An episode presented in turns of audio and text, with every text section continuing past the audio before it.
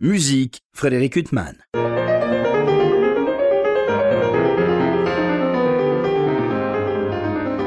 Bonjour Frédéric Huttman au micro, j'ai le plaisir de vous retrouver pour un nouvel entretien. Aujourd'hui j'ai l'immense plaisir de recevoir par téléphone euh, la violoniste Déborah Nemtanou. Bonjour. Alors je vous reçois pour évoquer plusieurs choses, bien sûr votre itinéraire au sein de l'Orchestre de Chambre euh, de Paris, et puis surtout un concert euh, que vous allez donner en compagnie de cet ensemble et de l'altiste Jocelyn Jensen, la symphonie concertante de Mozart, donc, euh, qui est pour moi le plus grand chef-d'œuvre de Mozart pour euh, violon et orchestre, enfin la violon et alto et orchestre. Euh, c'est une œuvre que vous avez beaucoup jouée déjà, Déborah? Que j'ai régulièrement joué, et je suis d'accord avec vous, c'est un bijou de la musique de Mozart et de la musique en général. je l'ai joué peut-être la première fois étant étudiante avec un ami au conservatoire. Et puis, je dirais régulièrement, peut-être, euh, je sais pas, je n'ai pas compté. là, c'est un concert euh, qui donne beaucoup envie, c'est-à-dire non seulement vous, Jocelyn Jensen, le duo que vous formerez, et puis votre orchestre sera dirigé par un chef qu'on est plus habitué à entendre diriger la musique contemporaine, puisqu'il était à la tête de l'ensemble intercontemporain, c'est Mathias euh, Pincher, c'est un chef avec lequel vous avez déjà joué? Alors non, j'ai pas travaillé avec lui. Il est venu euh, l'année précédente euh, diriger l'orchestre et j'étais pas euh, programmée sur cette série, mais je sais que mes collègues avaient été ravis de, ce travail et de ce concert avec lui et ravis qu'il ait été reprogrammé dans un concert et aussi dans un répertoire différent, c'est-à-dire comme vous disiez, Mozart, et puis il y a aussi l'héroïque, la troisième de symphonie de Beethoven, et Masque et Bergamasque de Forêt. Donc c'est vrai que c'est un répertoire euh, dans lequel euh, peut-être on, l'attend moins, mais euh, néanmoins je pense que ça va, ça va être magnifique. Oui, on est toujours euh, en général euh, passionné quand on entend des chefs qu'on est plus habitué à écouter dans le répertoire contemporain jouer justement des répertoires euh, classiques, romantiques. Alors ça commence ce concert par Masque et Bergamas de Forêt, peut-être en prélude au centenaire de Forêt qu'on va célébrer l'année prochaine, des chefs-d'œuvre de Forêt pour orchestre. Là, vous serez dans l'orchestre, Déborah, ou alors vous attendez d'arriver pour la symphonie concertante, pour cette ouverture? Je suis, je suis exemptée. de jouer la pièce avant un concerto. C'est voilà, c'est ce qui se pratique en général quand un soliste de l'orchestre euh, prend les rangs de de, bah, de soliste instrumental euh, à part entière. Euh, c'est franchement indispensable parce que en fait, ce qu'il y a de plus difficile, c'est de changer de mode et de se mettre juste avant de jouer un concerto dans le son de l'orchestre et de devoir en sortir et voilà, il faut rester dans sa concentration de, de soliste, un peu exceptionnellement comme ça, et euh, préparer le son, euh, euh, se chauffer lentement avec Josaline, faire une gamme, voilà, être dans la tonalité mi bémol majeur de la concertante, c'est assez vital juste avant. Et puis après, par contre, on rejoint les rangs de l'orchestre avec l'héroïque de Beethoven. Alors l'héroïque de Beethoven, c'est la, première grande grande symphonie de Beethoven. Enfin, il avait composé deux chefs-d'œuvre auparavant, euh, qui sont un peu dans la lignée de Haydn, bien que portant la marque forte, bien sûr, de Beethoven. Euh, c'est une œuvre qu'on est habitué à entendre parfois avec des grands orchestres symphoniques, et c'est toujours passionnant de l'entendre euh, par une formation plus chambriste comme la vôtre. Euh, ça aussi, c'est une œuvre euh, justement qu'on est très heureux d'écouter par un orchestre de chambre, parce que souvent euh, on entend une version massive. et là, je pense qu'on va avoir un éclairage passionnant de cette œuvre. Je me, souviens, alors je ne sais pas si vous étiez déjà dans, dans l'orchestre, il y avait eu une intégrale des symphonies de Beethoven dirigée par John Nelson. Je suis arrivée à, peu près à ce moment-là, quand j'ai fait ma première, ben, ma première série d'enregistrements avec qui était à l'époque l'ensemble orchestral de Paris sous John Nelson, qui c'est lui qui m'a qui m'a recruté euh, en son temps. Euh, moi, j'ai commencé euh, mon travail de violon solo en enregistrant 1, 2, 3, 4, 5 de Beethoven, les cinq premières symphonies. je, dois dire que c'était plus que formateur et inspirant pour commencer un métier. c'était, j'en ai un souvenir absolument fou Oui, je crois que c'était en plus la première intégrale par un orchestre français depuis 50 ans, enfin de mémoire. Enfin, c'était ah, vraiment euh, quelque chose d'assez rare, cette intégrale des symphonies de Beethoven. Alors, cette symphonie concertante, donc on disait, c'est vraiment un des grands chefs-d'œuvre euh, de Mozart euh, pour violon, là pour violon et alto. Et puis souvent, quand on l'entend au concert, on entend deux solistes. Et même aussi brillant soit-il et aussi exceptionnel soit-il, parfois on est déçu parce qu'on a l'impression que on a réuni deux solistes qui n'ont pas forcément euh, des affinités musicales et que c'est plus l'affiche qui compte que ce qu'on attend de cette œuvre. Et là, justement, on est impatient de vous écouter parce que j'imagine que Jocelyn Jensen, qui est au sein de votre orchestre depuis 3-4 ans, euh, euh, vous avez une intimité musicale avec elle. Bien sûr, et une connaissance l'une de l'autre.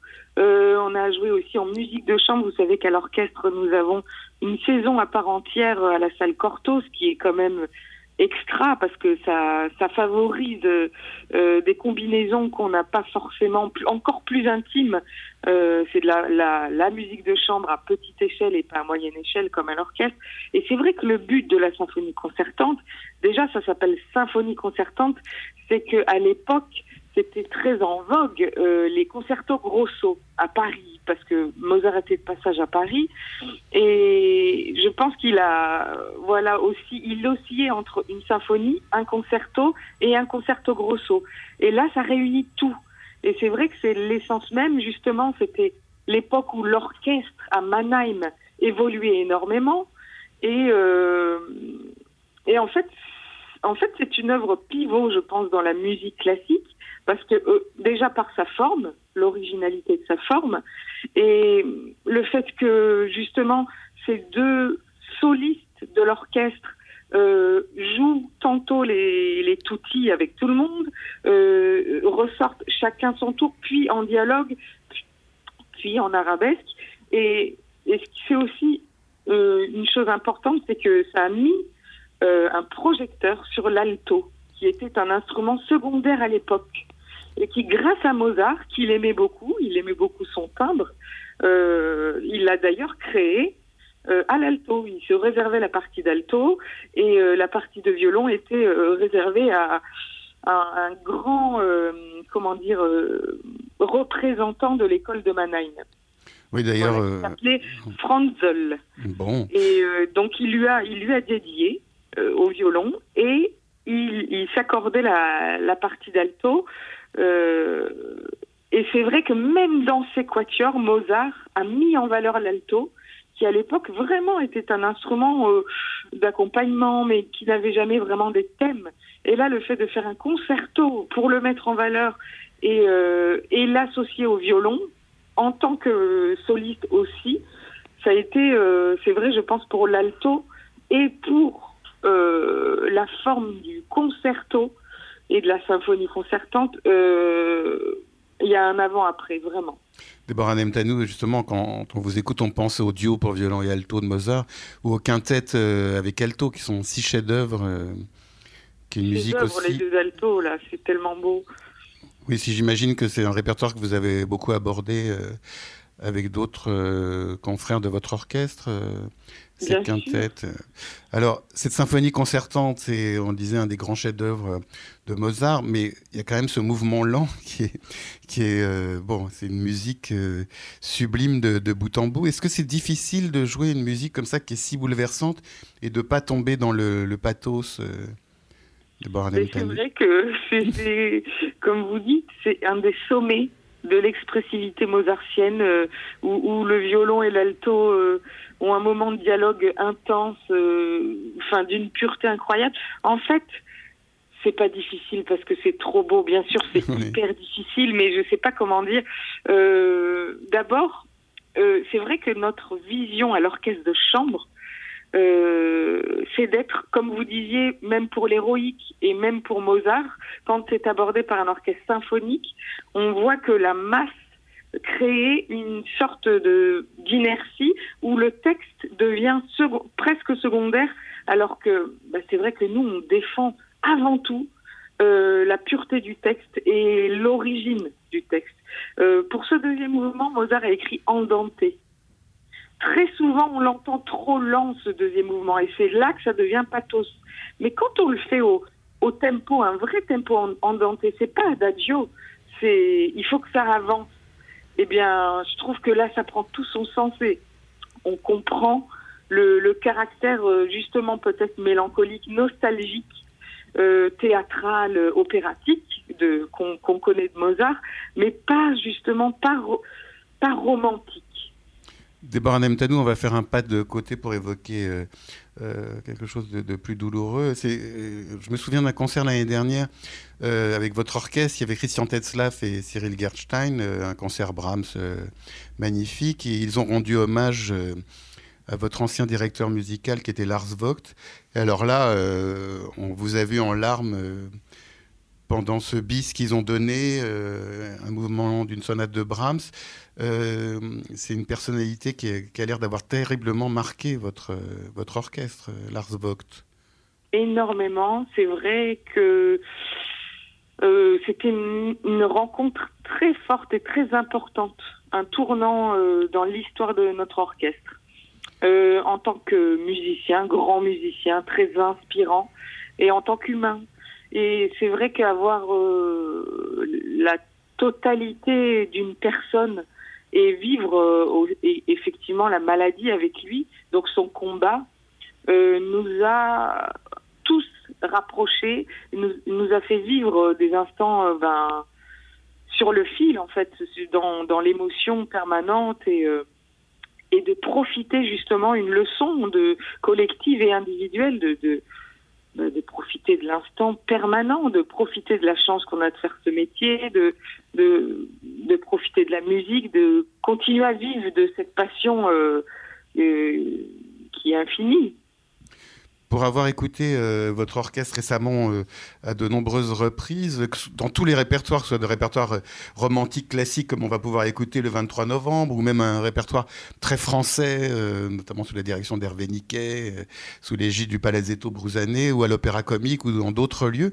euh, on a l'impression que votre orchestre, il est vraiment dans une période, euh, une sorte euh, d'âge d'or.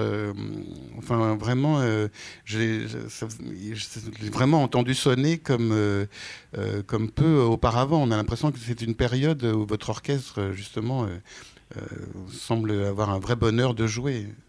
Alors, c'est vrai que ben, c'est aussi les conséquences de la, la question précédente, c'est que l'art nous a insufflé quelque chose de rare.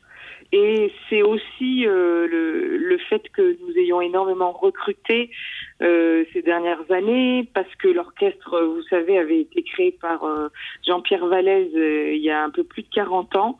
Et tous les musiciens qui étaient de la même génération à la création ont quitté l'orchestre, sont partis à la retraite quasiment au même moment. Donc il y a eu un, un flux de recrutement à ce moment-là qui a, ben, qui a, c'est vrai, rafraîchi euh, d'un coup certains pupitres, euh, notamment le pupitre d'alto ou, ou, de violon, euh, qui est maintenant, on a encore trois places de violon. Enfin, c'est, c'est vrai que l'orchestre est très vivant et je pense que ça s'entend, c'est ce que vous dites.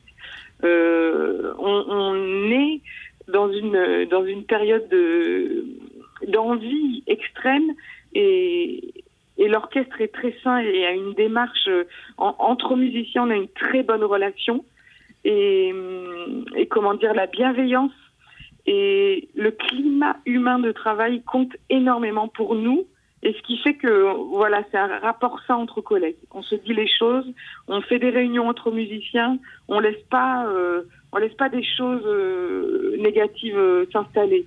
On parle. Et, et, ça, je trouve que c'est assez rare. Et je, je profite de ce climat de travail beaucoup. Déborah Lemtanou, euh, vous êtes depuis 2005 violon solo de cet orchestre de chambre de Paris, ex-ensemble orchestral de Paris. Pour les auditeurs qui se rendent pas compte exactement de ce que c'est un violon solo, parce que euh, pour beaucoup de spectateurs qui connaissent pas cet univers, euh, ils voient un violoniste ou une violoniste qui à un moment prend la parole et a un solo pendant une œuvre. et donc ça, c'est la face émergée de votre travail. Mais votre travail, il a de multiples facettes. c'est peut-être difficile de le résumer en quelques mots mais euh, violon solo d'un orchestre de chambre ou d'un orchestre symphonique, euh, quelles sont les facettes de votre travail en fait? Alors, il y a euh, un travail en amont sur la partition. ça, il faut que je règle les partitions. Donc ça, c'est, disons, c'est mes, mes petites recettes de cuisine, enfin celles de tous les violons solos. Il faut que les partitions soient réglées pour que tous les instruments accordent aient le même sens d'archer. Ça, c'est très important parce que non seulement esthétiquement, mais aussi euh, artistiquement, musicalement, ça compte dans quel sens on va jouer. Ça, ça détermine, ça conditionne le phrase et la musique. Euh, Mais excusez-moi de vous interrompre à, ce sujet. Il n'y a pas des chefs d'orchestre qui ont eux-mêmes leur euh, partition avec leur, leur conducteur d'orchestre et qui imposent certains coups d'archet ou... Ça peut arriver, mais je trouve de moins en moins. Ils arrivent avec leurs coups d'archet. C'est assez rare, en fait, de moins en moins. Donc, c'est les coups d'archet que je dois régler ou qui sont déjà réglés depuis des années. Hein. Mais ça, c'est un travail important en amont sur partition pour gagner du temps en répétition.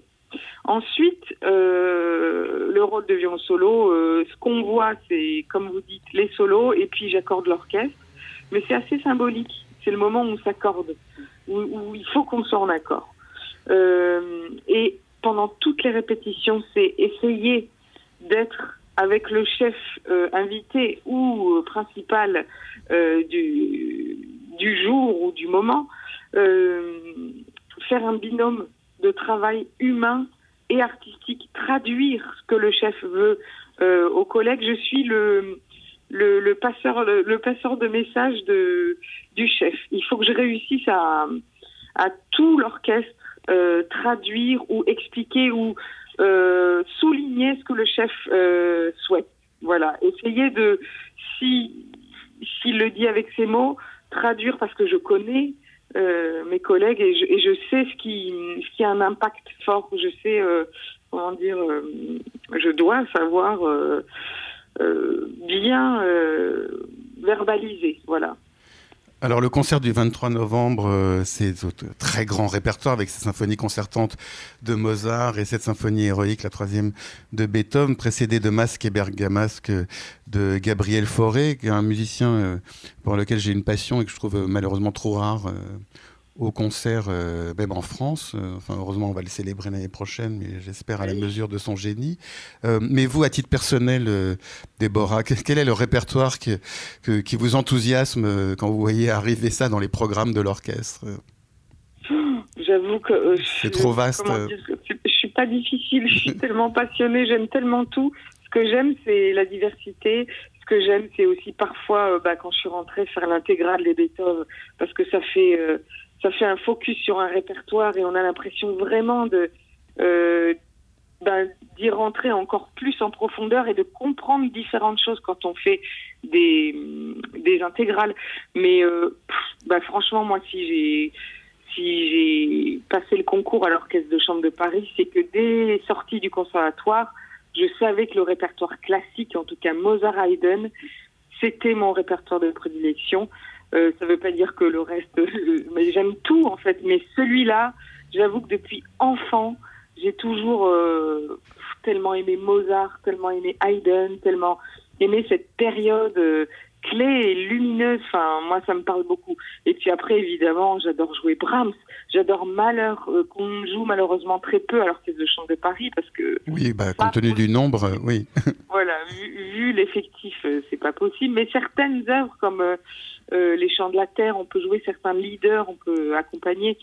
Mais euh, et puis j'adore la, musique de l'Europe centrale qui me parle beaucoup. Euh, j'adore Prokofiev. j'adore beaucoup de choses, mais c'est vrai que si je suis rentrée à l'orchestre de chambre de Paris quand j'avais 20 ans, c'était pour jouer des symphonies de Mozart.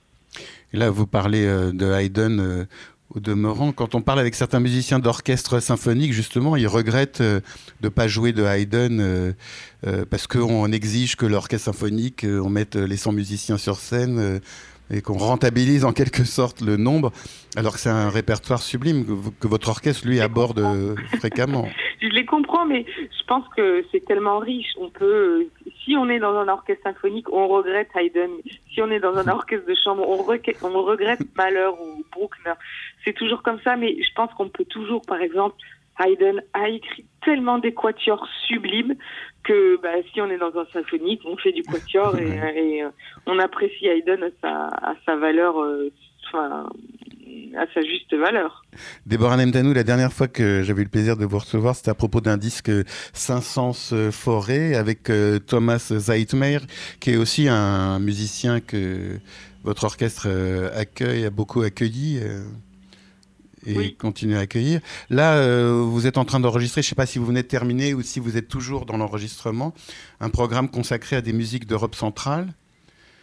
Exactement, je viens de terminer, c'est bah, pour le même label, pour Mirare, avec la Symphonie de Poche, qui est un ensemble créé par Nicolas Simon avec des, des jeunes musiciens incroyables. Ils sont 12 musiciens, un quintet à cordes, un quintet à vent et harpe, euh, accordéon et marimba. Voilà, donc euh, ça fait 13, pardon. Et, et du coup, on a enregistré bah, ce répertoire euh, que j'aime énormément, qui me parle beaucoup parce que c'est mes racines. Euh, les airs bohémiens de Sarrazat, Tzigane de Ravel, la première rhapsodie de Bartok, voilà, tout ça c'est la musique dite tzigane euh, de l'Europe centrale, de l'Europe du Sud, avec le, le des Espagnols, de, de Sarrazat. Euh, ça me parle beaucoup parce que c'est une musique très intense, avec des émotions euh, très contrastées que j'aime beaucoup. La danse, toujours la danse en fil conducteur, et le folklore. Euh, en fait, par exemple, le début de Cigane, c'est une cadence un peu, un peu improvisée. Elle est écrite, mais improvisée. Et ce que j'aime dans la musique cigane folklorique de, l'Europe centrale, c'est ce côté improvisé, la liberté, l'histoire qu'elle raconte. Et c'est vrai qu'avoir enregistré ça avec la symphonie de poche, c'était euh, dans mon dans mon parcours, c'est vrai, euh, un passage obligé. J'avais envie de le vivre vraiment, de de faire ce disque qui est très personnel. C'est vrai, et donc, euh, Deborah Nemtanou, vous, vous, évoquez donc euh, implicitement la figure de vos parents qui sont nés euh, en Roumanie. Et quand on pense à Roumanie et violon, bien sûr, on pense euh, à Georges Enesco. C'était un musicien mythique dans la famille euh, en fait, dans la famille, on ne parlait pas beaucoup de, de, de, musique, on en écoutait. Vous en faisiez tout le temps, oui. Mais on en faisait tout le temps, on en écoutait beaucoup, mais on faisait pas, on n'était pas pas trop des intellos de la musique, je sais pas comment dire. Et euh, ça se vit, ça se parle pas, ça se raconte pas.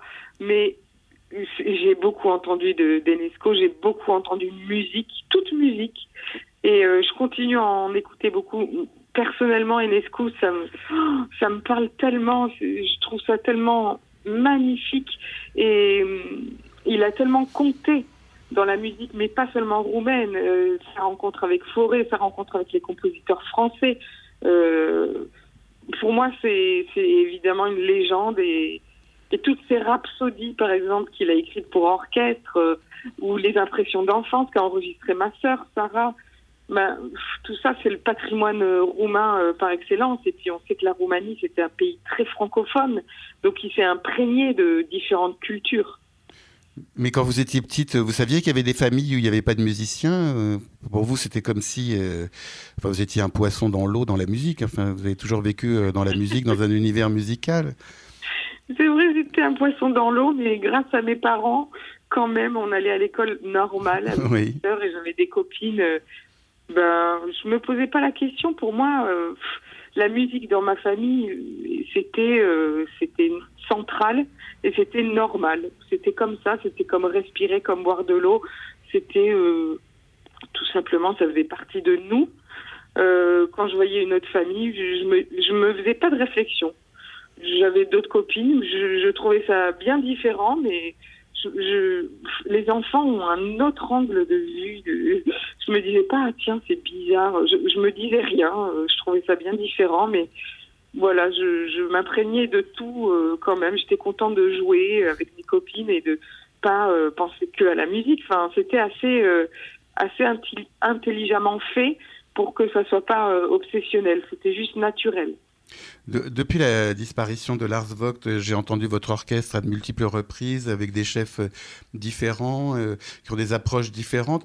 Euh, vous êtes dans une recherche d'un nouveau directeur musical ou pour le moment vous êtes justement, euh, euh après cette douleur de la disparition de Lars Vogt, un peu en, stand-by ou dans une période euh, vous êtes à la recherche, sans vraiment l'accentuer trop, d'un nouveau chef? Oui, disons que on est dans la recherche d'un directeur parce que l'orchestre est très en forme et l'orchestre a très envie de, de continuer et c'est vrai que c'est assez important d'avoir une, une, figure inspiratrice euh, et de, je pense, de continuer un chemin, euh, même si la Rock nous a énormément marqué.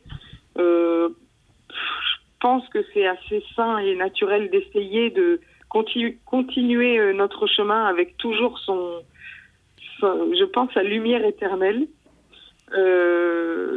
mais pour nous musicalement, je pense qu'il faut qu'il y ait une continuité. Voilà, un arrêt serait peut-être bénéfique d'ailleurs, mais j'ai la sensation que le groupe est dans une dynamique euh, euh, d'aller de l'avant et de chercher et de, j'espère, trouver euh, la personne qui, qui continuera le chemin sans comparaison avec l'Ars, sans comparaison avec les précédents chefs qu'on a eus, mais voilà, de continuer l'histoire. Le 23 novembre, euh, donc au Théâtre des Champs-Élysées, c'est ce concert au programme euh, si magnifique, euh, Forêt, Mozart et Beethoven, sous la direction de Matthias Pincher. Quand vous allez jouer cette symphonie concertante avec Jocelyn Jensen, l'alto solo de votre orchestre, quand on joue devant un orchestre devant lequel, enfin, dans lequel on est habituellement, on a un rapport très différent quand vous jouez avec un autre orchestre dont vous connaissez pas forcément les musiciens. Là, vous vous retrouvez quand même au sein de votre orchestre en soliste C'est très ah, différent C'est génial. C'est, comment dire, c'est ambivalent parce que c'est à la fois, ben, on joue, on est en famille. Et à la fois, ben, même devant la famille, on a envie de faire le mieux possible, on ne veut pas décevoir. Donc euh, on, veut tout donner et on va tout donner et on est hyper heureuse, euh, Jocelyne et moi, d'avoir cette, cette belle occasion d'exprimer de, euh, dans le plus beau des répertoires avec euh, nos collègues chéris euh, la, possibilité de, ce concert et de ce, cette concertante. Il y a une pureté euh, dans cette œuvre, euh, enfin une évidence. on parlait du mouvement lent, mais tout est sublime dans cette symphonie concertante quand vous étiez, vous, étiez, en dehors de, l'orchestre, vous avez écouté des versions de cette symphonie concertante où justement vous n'avez pas voulu euh, vous imprégner de, certaines euh, versions qui peuvent être euh, mythiques ou, ou moins. justement, on parlait du fait que deux solistes brillants, aussi brillants soient-ils, ne donnent pas forcément une version qui soit la plus émouvante de cette œuvre. vous, il y a eu des, disques. En fait, j'ai pas. Ça dépend dans, dans le cheminement de mon travail. Euh, même pour enregistrer le disque euh, Bartok euh, euh, avec la symphonie de poche Bartok, Tzigane et, les Arts bohémiens et, tout ça. Il y a aussi un, pardon, j'ai oublié de vous dire, un compositeur roumain, je ne sais pas qui, si vous connaissez, Ciprian Porumbescu que j'ai enregistré sur ce disque. Vous me demandiez si. Bah non, à ma grande honte, je ne le connais pas, mais donc j'ai hâte de l'écouter euh, sous vos doigts. Alors, c'est la balade de Porumbescu, qui est, je pense, par tous les Roumains de toute la Roumanie connue. On connaît très peu en France, mais j'ai voulu enregistrer la balade de Porumbescu et parce que vraiment, je crois que c'est une œuvre emblématique de la Roumanie euh, que tout le monde connaît et qui, je trouve, reflète parfaitement l'âme euh, l'âme roumaine. Voilà. Je vous en dis pas plus, je vous laisse découvrir et vous la découvrirez quand le disque sortira aussi, mais il y a plein de versions euh, possibles. Et justement, ben, des œuvres comme ça emblématiques comme euh, la balade de Porumbescu pour les Roumains ou la, la Rhapsodie de Bartok ou la symphonie concertante, dans mon travail de préparation d'un concert, il y a une période où je travaille, travaille seulement avec la partition et le texte. Et je veux pas, euh, comment dire, euh, écouter autre chose qui puisse influencer quoi que ce soit. D'abord, je travaille. Euh, purement le texte, la technique, voilà. Et ensuite, je, une fois que j'ai l'impression que j'ai intégré les, les notes, les phrasés, je travaille vraiment d'une autre optique, toute seule, euh, vraiment de décider euh, cérébralement en regardant, en analysant la partition des, des, des parties pris, voilà. Et ensuite, à la fin du processus de travail, j'écoute différentes versions, pas une, deux, trois, quatre, voilà. Et, euh, et après, quand j'en trouve une que j'adore, je l'écoute un peu plus, mais assez peu, franchement. Euh, je vous dis ça pour Bartok, par exemple. Je trouve qu'on a la chance aujourd'hui de trouver sur Internet des trucs incroyables. Pour Bartok, j'ai trouvé euh, bah, la version où Bartok joue au piano, euh, la première rhapsodie avec euh, Zigeti. voilà. Et du coup, ben, ça m'a. En fait, ça apprend des choses aussi sur l'histoire. Déjà, c'est magnifique. Euh, c'est une version que j'adore. Pour moi, c'est voilà, c'est la référence. Et et aussi, par exemple, Bartok est très pointilleux sur les tempi qu'il écrit sur le texte. Donc, il, il, écrit toujours 88, 92, 62. Tout ça, c'est les, indications métronomiques. Et ben, sur l'enregistrement que j'ai trouvé, franchement, avec le métronome, c'est pile, toujours pile. Donc c'est jamais un hasard. Il savait exactement ce qu'il voulait. Et ça, ça me conforte dans mon travail de me dire, ben, je fais toujours au mieux par rapport au texte et je fais toujours grand, grand respect au texte. Et pas de, c'est pour ça, voilà, pas d'abord de, choses personnelles avant même d'avoir respecté ce qui est écrit, exactement ce qui est écrit. Déborah Nemtanou, euh, j'ai peine à croire qu'on parlait pas beaucoup musique dans votre famille. C'est un tel bonheur de vous écouter euh, parler musique. En attendant de vous écouter aux côtés de Jocelyn Janssen euh, le 23 novembre, aux côtés de l'orchestre de chambre de Paris, euh, dirigé par Mathias Pincher dans cette symphonie concertante de Mozart, précédée de Masque et Bergamas de Forêt et suivie de la troisième symphonie de Beethoven héroïque. je vous remercie infiniment d'avoir été mon invité. Merci à vous. Pour illustrer cet entretien avec la violoniste Déborah Nemtanou, je vous propose de l'écouter interpréter trois œuvres de Camille Saint-Saëns, successivement Introduction et Rondo Capriccioso, le premier concerto pour violon et orchestre en La majeur et la romance pour violon et orchestre en Do majeur. Déborah Nemtanou est ici accompagnée par son orchestre, orchestre de chambre de Paris, placé sous la direction de son confrère violoniste Thomas Zehetmaïr. Je vous souhaite une très belle écoute de ces trois œuvres.